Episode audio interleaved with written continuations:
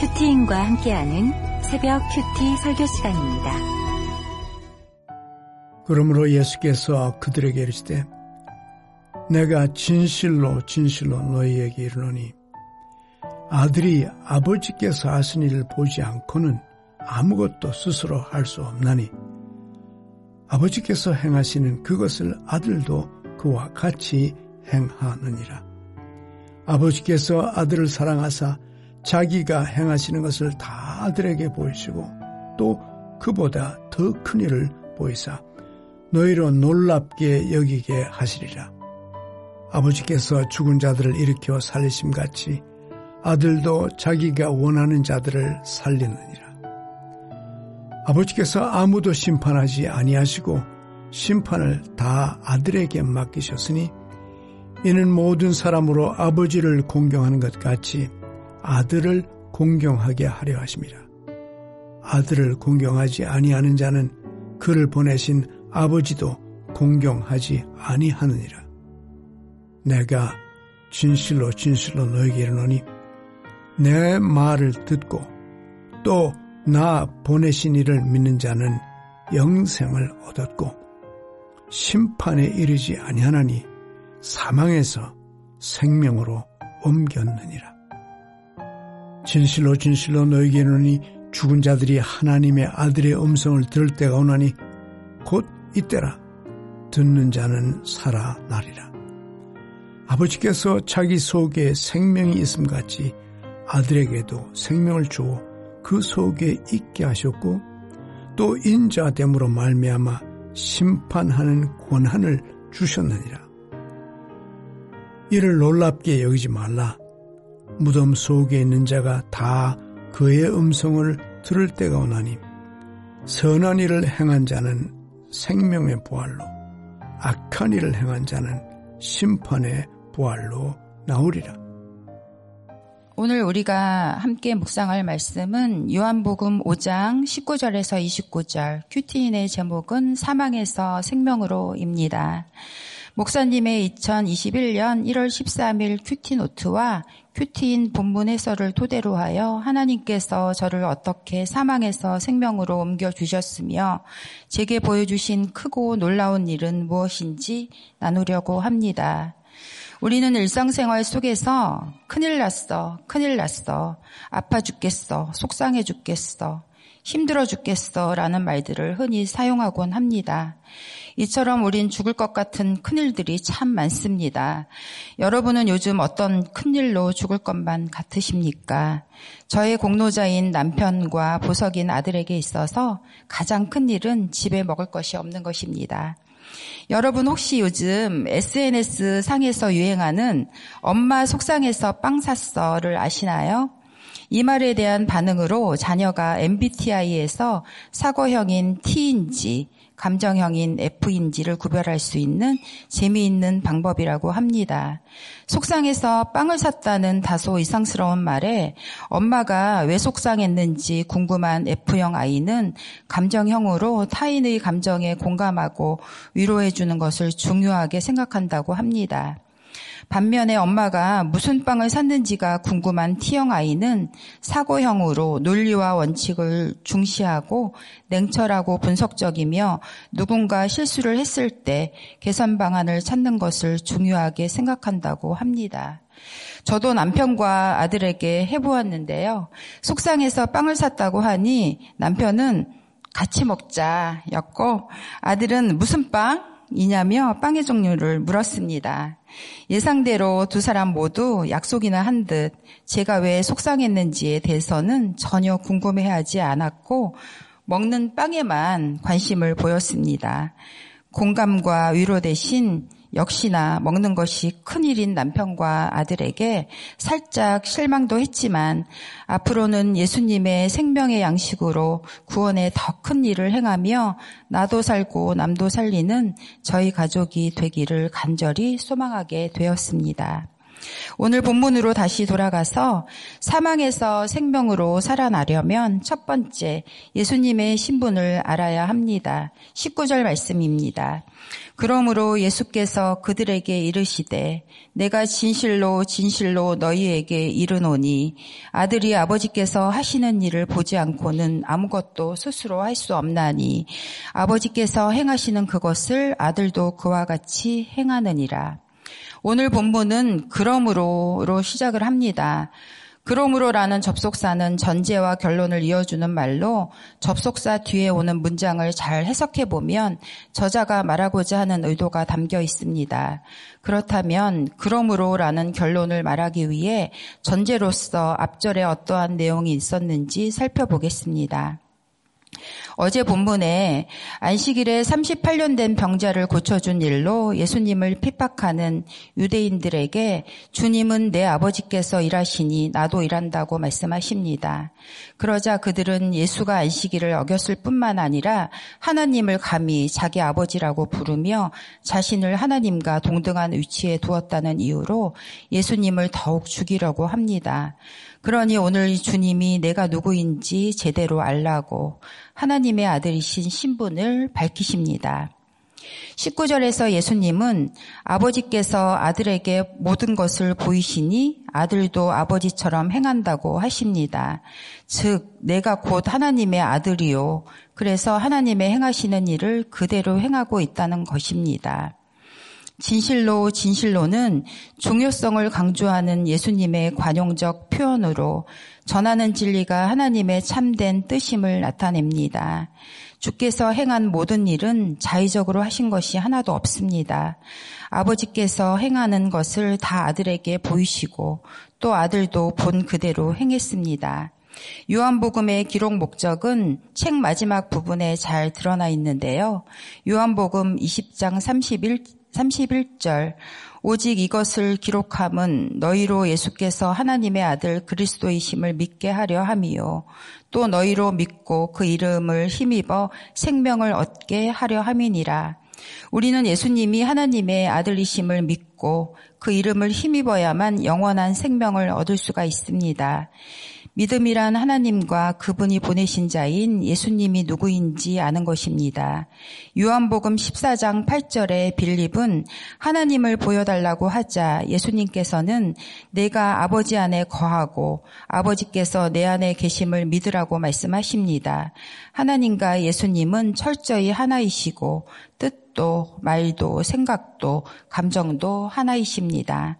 예수님을 믿는 우리도 날마다 말씀을 보며 생각도 감정도 뜻도 언어도 사는 목적도 예수님과 하나가 되어야 합니다. 하나님이 내 아바 아버지가 되어주시고 예수님이 그의 아들임을 믿기까지 저에게도 참으로 많은 시간이 필요했습니다. 오늘 본문 말씀에는 아들이라는 단어가 10번, 아버지라는 단어가 8번이나 반복되고 있습니다. 자연스럽게 저는 아버지와 아들, 아버지와 딸의 관계에 대해 묵상하게 되었습니다. 전 영적, 육적으로 아버지가 있었으나 없는 고아처럼 살았고 그의 딸이었으나 딸이 아닌 신분으로 살았습니다. 오늘 말씀에 예수님은 아버지와 하나가 되어 보여주신 대로 행하셨다고 했는데 전 눈이 가려워진 채 영적 아버지를 보지 못하니 육적 아버지를 객관적으로 보지 못하고 내 뜻대로 스스로 할 수 있다고 믿고 여호와의 손이 아닌 내 손에 의지하며 사망 가운데 살아왔습니다. 전 부신 가정의, 가정의 장녀로 태어났습니다. 충남 연기군 서면 기룡리 시골에서 김씨 가문의 장남으로 태어나신 친정 아버지는 어려서부터 짓궂고 말썽을 많이 부린다는 이유로 엄하신 할아버지로부터 미움을 많이 받았다고 합니다. 그 서름을 견디지 못하고 10대의 어린 나이에 아무런 연고도 없는 서울로 홀로 상경하셔서 온갖 고생을 하셨고 중매로 친정 엄마를 만나 혼인하셨다고 합니다. 장남으로 아들을 낳아 대를 이어야 하는데 그마저도 그마저도 뜻대로 되지 않아 딸만 다섯을 낳았으니 할아버지께로 받은 미움과 원망, 혈기와 분노를 가족들에게 고스란히 쏟아내신 것 같습니다. 저는 어려서부터 통통한 외모로 부잣집 맏며느리, 맏며느리 감 같다는 소리를 많이 듣고 자랐지만 실상은 몸이 약하여 잔병 치레를 많이 하였습니다. 초등학교 때 편도선염 등 두 번의 수술을 했지만 친정아버지는 한 번도 좀 어떠냐는 한마디 말도 따뜻한 눈길 한 번도 주질 않으셨습니다. 되려 아픈 저를 위해 약을 사다 주시는 친정어머니를 향해 고함을 지르며 죽게 내버려 두라고 딸년들 많은데 땅에 묻어버리면 된다고 막말을 쏟아내시곤 했습니다. 어린 마음에 받은 큰 상처와 정서적 거절감은 분노가 되어 쌓여갔고 20대 초반 그동안 꾹꾹 눌러왔던 온갖 분노들을 다 쏟아내게 되었습니다. 육탄전을 벌이며 속옷까지 찢기는 처절한 전쟁 끝에 당신 같은 사람도 부모냐 아버지란 사람이 어떻게 그럴 수가 있냐며 독한 말을 다 퍼붓고는 추운 겨울 옷까지 하나 챙기지 못한 채 살기 등등하며 집을 나왔습니다. 아람의 전 군대가 사마리아를 포위하자 이스라엘 왕은 네가 어떻게 그럴 수가 있냐며 생색과 억울함으로 부들부들 떤 것처럼 저 또한 내가 그동안 얼마나 참고 살았는데 하는 생색과 억울함, 분노와 미움의 군대 귀신에 애워싸여 돈 많이 벌어 원수를 갚아주겠다며 이를 악물고 살았습니다. 주경 야독을 하며 낮에는 일을 하고 밤에는 야간 대학을 다니며 치열하게 살던 중 지금의 남편을 만났습니다. 무정했던 친정 아버지와는 달리 유독 다정다감해서 결혼을 했지만 남편은 생활력이 없었고 마땅한 직장도 없었습니다.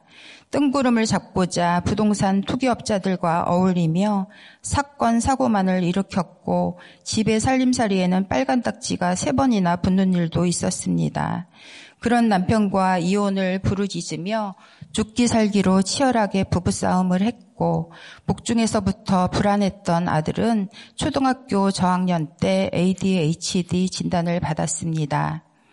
설상가상으로 중학교에 입학해서는 학교 폭력에 시달리니 4명의 나병 환자들처럼 여기서도 죽을 것 같고 저기서도 죽을 것 같은 고난의 연속이었습니다.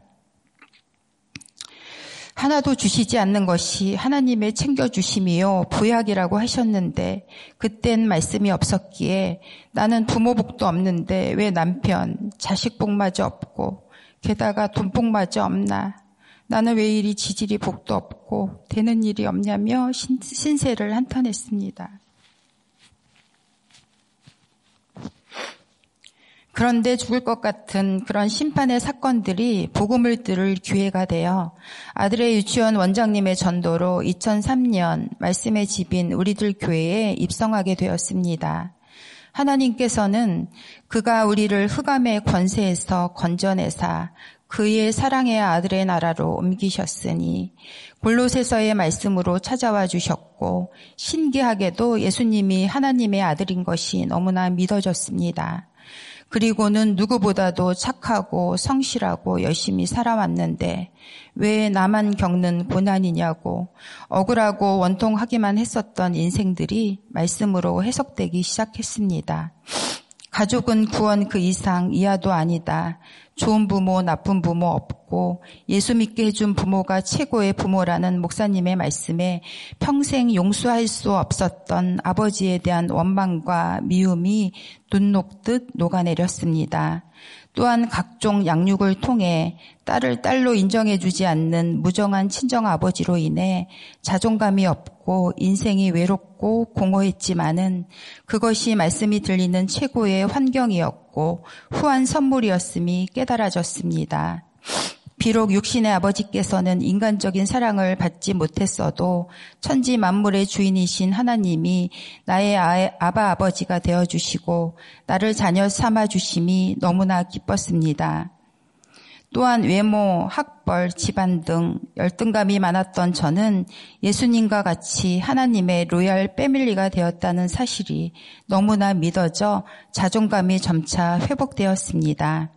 엘리사가 사환 게하시를 위해 눈을 열어달라고 기도해 준 것처럼 공동체의 기도와 성령님의 중보하심으로 영의 눈이 열림에 일평생 어둠과 사망 가운데 외롭게 살아오신 친정 아버지가 불쌍히 여겨졌고 그의 구원을 위해 애통하게 기도하게 되었습니다.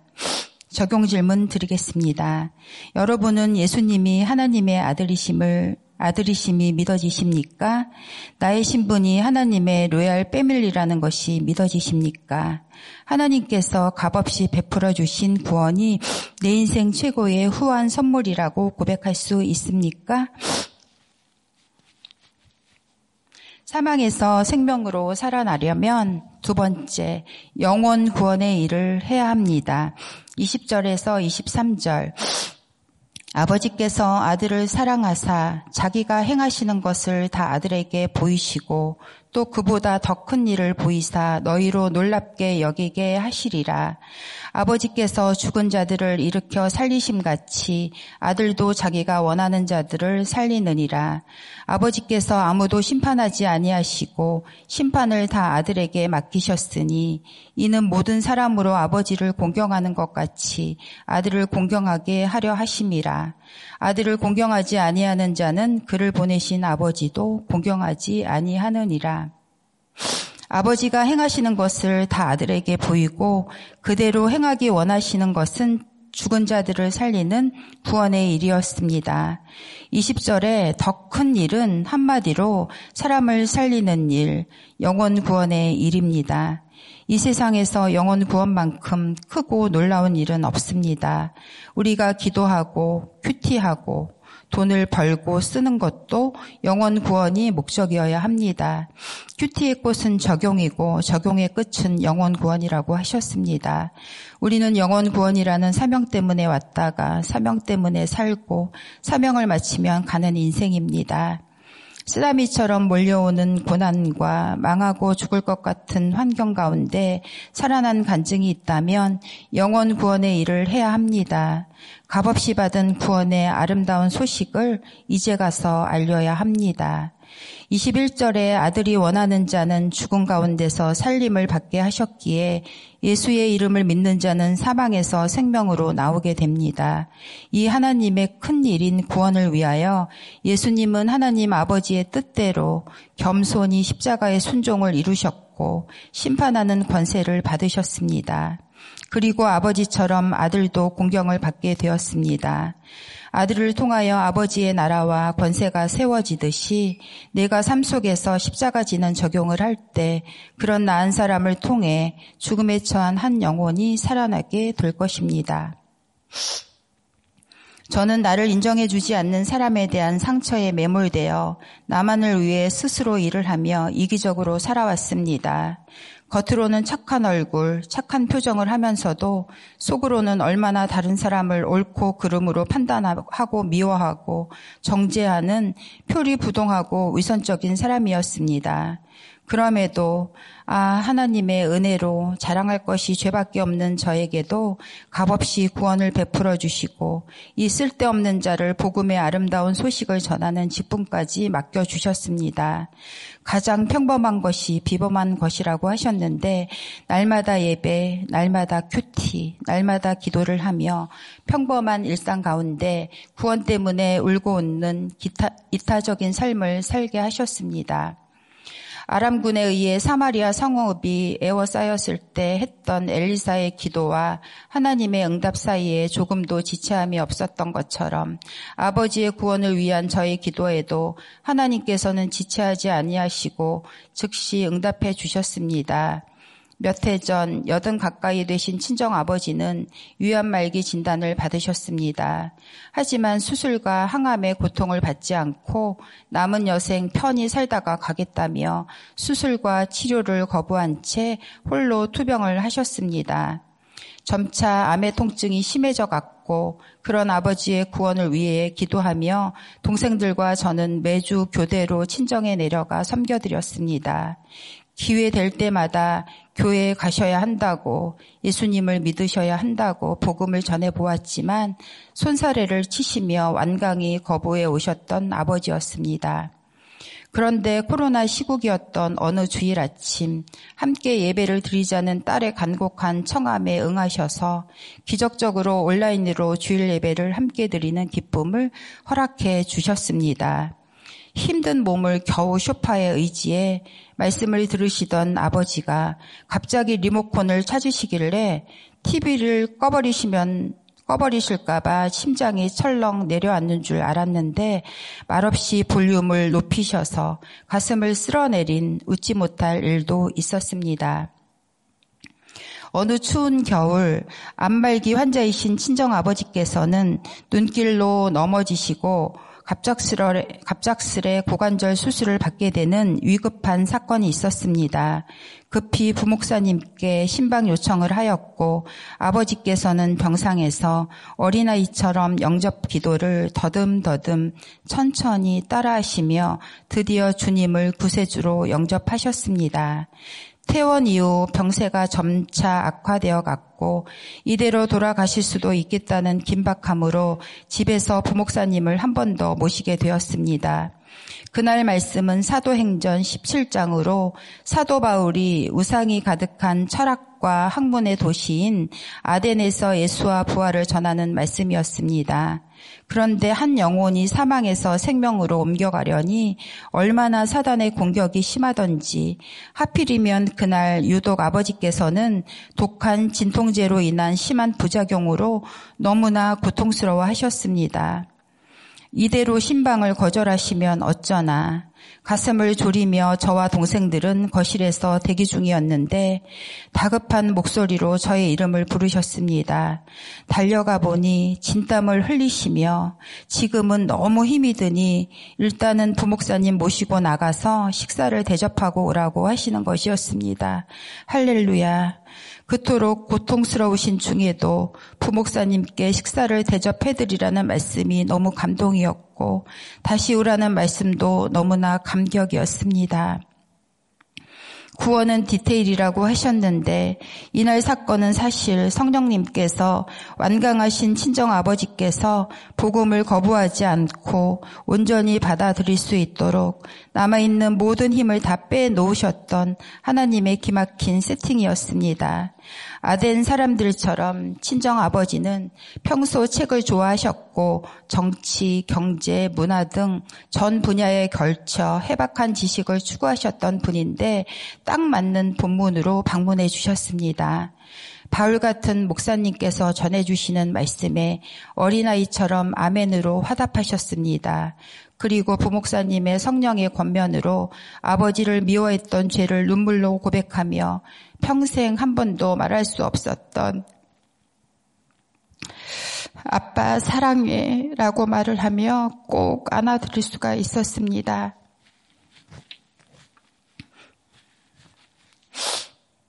하나님과의 관계가 회복되니 이렇게 저는 아버지와의 긴 세월 동안 단절되었던 관계를 회복하고 성령의 화해를 하게 되었습니다. 그 이후 성, 전화 통화를 하고 끊을 때면 목구멍에서 그렇게도 나오기 힘들었던 사랑한다는 말을 자연스럽게 하게 되었고 아버지께서도 아빠도 사랑해 라며 화답을 하시곤 하셨습니다. 그 이후로 찾아뵐 때마다 친정 아버지의 손을 잡고 기도해 드렸는데 어린아이처럼 아멘도 잘하시고 예수님을 믿으시냐고 천국에 가실 걸 믿으시냐고 물으면 있는 힘을 다해 믿습니다. 아멘이라고 하셨습니다. 또한 천국 문 앞에서 누구의 이름을 부르실 거냐고 여쭤보면 예수님이라고 답을 해주셔서 얼마나 기쁘고 감격스러웠는지 모릅니다. 적용 질문 드리겠습니다.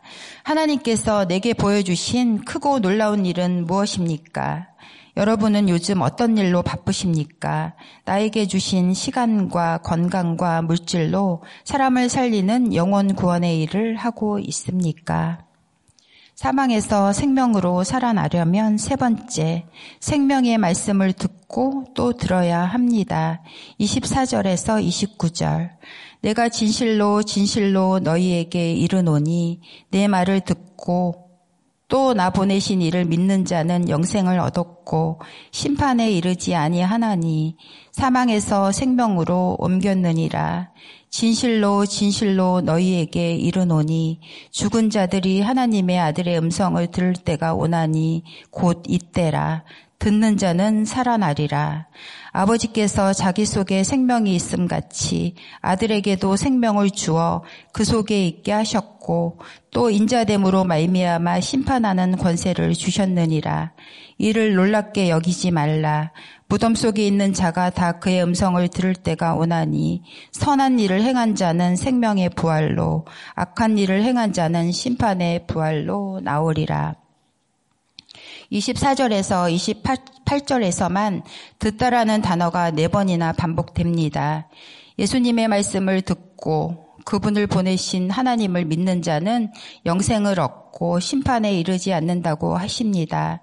심판은 예수님의 음성을 듣지 않는 데서 일어납니다. 영생에 이르는 유일한 기준은 내 말을 듣고 또 나를 보내신 이를 믿는 자입니다. 믿음은 들음에서 나고 아들의 음성을 듣는 자는 살아나기에 말씀을 듣는 것은 곧 나의 생사가 달린 문제입니다. 그래서 주님은 시기마다 다양한 사건을 통하여 우리에게 이제는 말씀을 들을 때임을 알려주십니다. 25절에 이때는 내가 지금 예배 드리고 기도하고 큐티를 하는 바로 이때입니다. 지금이 바로 주님의 음성을 들을 바로 이때입니다.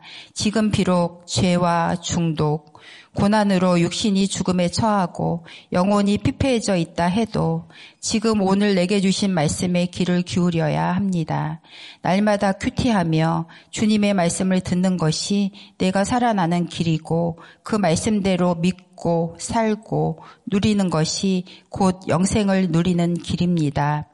29절 선한 일은 도덕적 선생이 아닌 말씀을 듣고 믿는 것입니다. 반대로 악한 일은 말씀이 없는 삶으로 생명 대신 아들의 음성을 버렸기에 이미 죽은 자와 같아 심판 아래 놓인 삶을 살게 합니다. 오늘 본문 말씀을 보면 아버지께서라는 주어가 계속 반복되며 아버지께서는 아들을 사랑하사 다 보여주시고 심판하는 권한까지 다 주셨다고 합니다. 그러나 저의 아버지께서는 반대이셨습니다. 안말기 통증으로 괴로워하시면서도 틈틈이 기력이 좀 생길 때면 아버지께서는 동생들에게 금고와 통장 비밀번호를 알려주시기도 하시고 나 죽으면 어디에서 장례하고 어디에 묻으라는 등의 사후에 해야 될 일들을 하나씩 하나씩 말씀하셨다고 합니다. 수억 원이 든 금고와 통장도 아닌데 그런 이야기를 동생들에게 전해 들을 때면 아버지에게 맞달인 나는 여전히 인정받지 못하고 외면당하고 있는 것 같아 서운한 마음이 스멀스멀 올라오기도 했습니다. 하나님께서는 저를 사망에서 생명으로 살려주시고 자녀 삼아 주사 복음을 전할 수 있는 권세를 주셨습니다. 그리고 친정아버지를 통해 돈으로 살 수 없는 구원의 기쁨을 맛보게 해주셨음에도 불구하고 여전히 육신의 아버지의 사랑과 인정을 내려놓지 못하고 서운해하는 저의 천하고 추한 모습을 또다시 직면하게 되었습니다.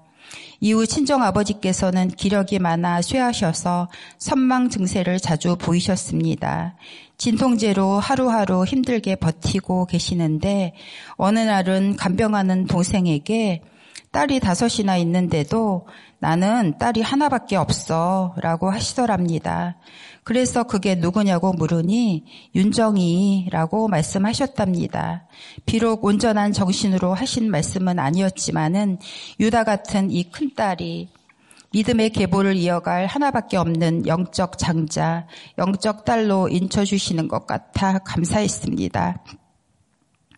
그리고 죽음의 문턱에서 신음하고 계시는 아버지를 상대로 서운한 마음을 품었던 죄가 생각나 회개하며 눈물이 났습니다. 호스피스 병동으로 옮기신 친정아버지는 암 말기 진통이 극심해져 몰핀으로만 겨우 버티시며 생사를 오고 가시는 듯 했습니다. 주말마다 병상을 지키며 QT를 하는데 그날 본문이 요한계시록 말씀으로 큐티인 제목이 새하늘 새 땅이었습니다. 거룩한 성 새 예루살렘을 보여주시며 모든 눈물을 닦아주시니 다시는 사망이 없고 애통하는 것이나 곡하는 것이나 아픈 것이 다시 있지 아니하리니 처음 것들이 다 지나갔음이러라 하시며 나는 그의 하나님이 되고 그는 내 아들이 되리라 하셨습니다. 이 말씀으로 하나님께서는 친정 아버지가 확실히 구원받으셨음을 도장 찍어 주셨고 임종이 임박, 임박했음을 계시해 주셨습니다. 그리고 다음 날인 2021년 12월 19일 주일이었는데 설교 말씀이 사도행전 성령의 전송이었습니다. 전송하다는 잔치를 베풀어 작별하다는 의미로 목적지가 확실해야 잘 떠나고 보내는 성령의 전송이 된다고 하셨는데 이날 말씀대로 오후 친정 아버지께서는 주무시다가 편안한 얼굴로 천국이라는 확실한 목적지를 향해 떠나셨습니다. 몸에 꽂고 있던 모든 맥박과 호흡이 멈추고 숨도 멎어 육적인 이별로 마음은 아팠지만 미리 들어놓은 말씀이 있었기에 놀라지도 들리지도 않을 수가 있었습니다. 외롭고 고단한 나그네 인생길 끝내고 저 높은 곳을 향하여 편히 가시라고 찬송가를 틀어드린 후 천국에서 다시 만날 것을 약속하며 손을 잡고 기도해 드릴 수가 있었습니다.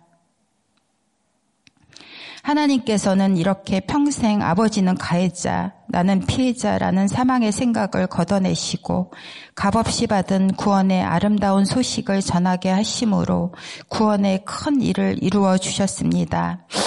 지금은 평생 아버지의 핍박을 받으셨던 친정엄마는 권사님으로 새벽마다 자손들의 믿음을 위해 기도를 하고 계시며 세 명의 동생들도 같은 공동체에서 부목자로 섬기고 가고 있습니다. 아버지께서는 불신 가정이었던 저희 가족들을 구원받게 해주신 최고의 아버지이자 공로자이셨습니다. 마지막 적용 질문 드리겠습니다. 요즘 날마다 생명의 말씀을 듣고 또 듣고 있습니까? 죽을 것 같은 사건 가운데 말씀을 듣고 살아난 간증이 있습니까? 더 늦기 전에 찾아가 구원의 아름다운 소식을 전해야 할 사람은 누구입니까? 함께 기도하시겠습니다. 하나님 아버지, 자랑할 것이 죄밖에 없는 죄인인 저를 사망에서 생명으로 옮겨주시고 제 인생 가운데 놀랍고도 기이한 구원의 큰일을 보여주심에 감사를 드립니다.